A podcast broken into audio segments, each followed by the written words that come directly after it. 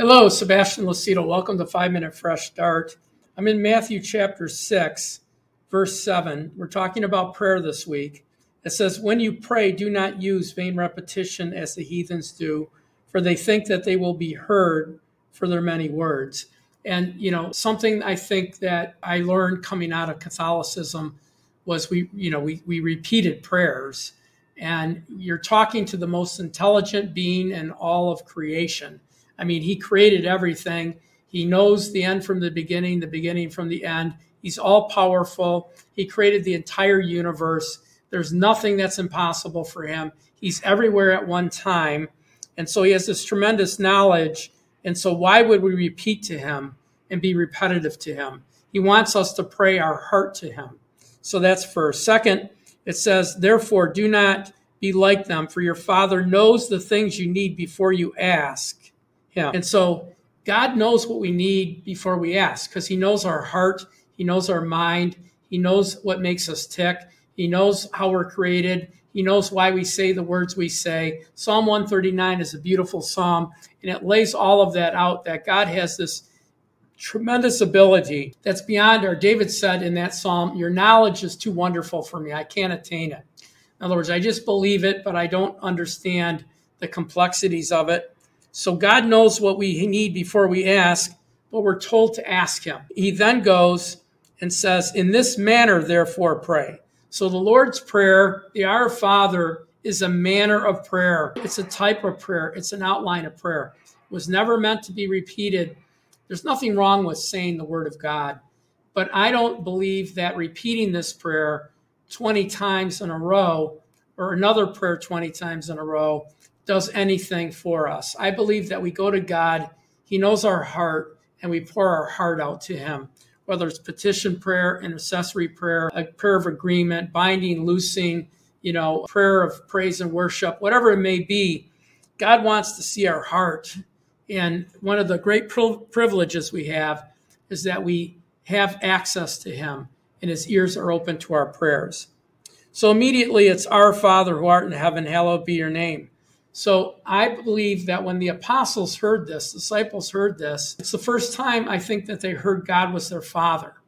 In the Old Testament, Abraham was the father. So when Jesus confronted the scribes and Pharisees, it was Abraham's our father. I'm sure there's a couple of times in scripture where God is seen as a father in the Old Testament, but in the New Testament, we see that he is our father. He's taken on that responsibility. He's taken on the responsibility to raise us up and mature us, to protect us, to provide for us, to, you know, to walk with us. And so, our Father who art in heaven, hallowed be your name. So, the first thing we do is, hallowed is your name, is we praise him.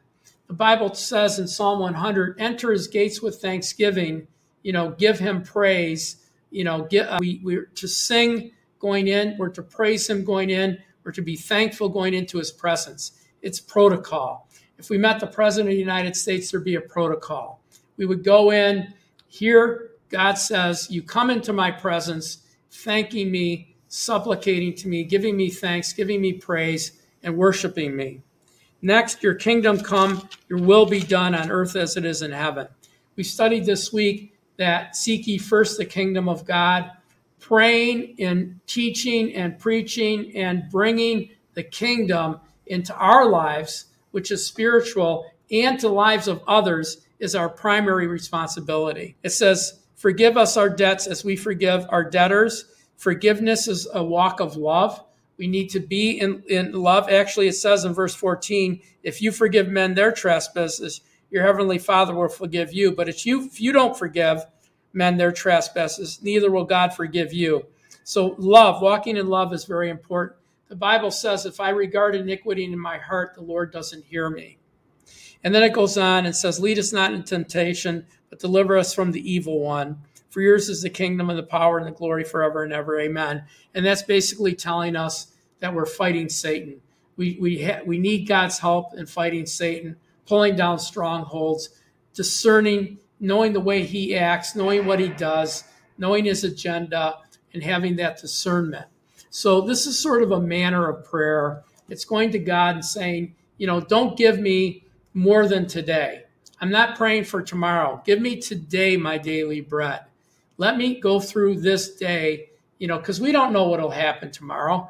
We, we, you know, we get we sit down on our knees and beg God for the next week or month or year, and we don't know what He's doing. We can't see the answer to our prayers. He says, pray for today. Amen. So that's the Lord's Prayer I went over today. Please share, follow, and like this if you're on social media. Please go to our website, Watchers of Truth, become a free member.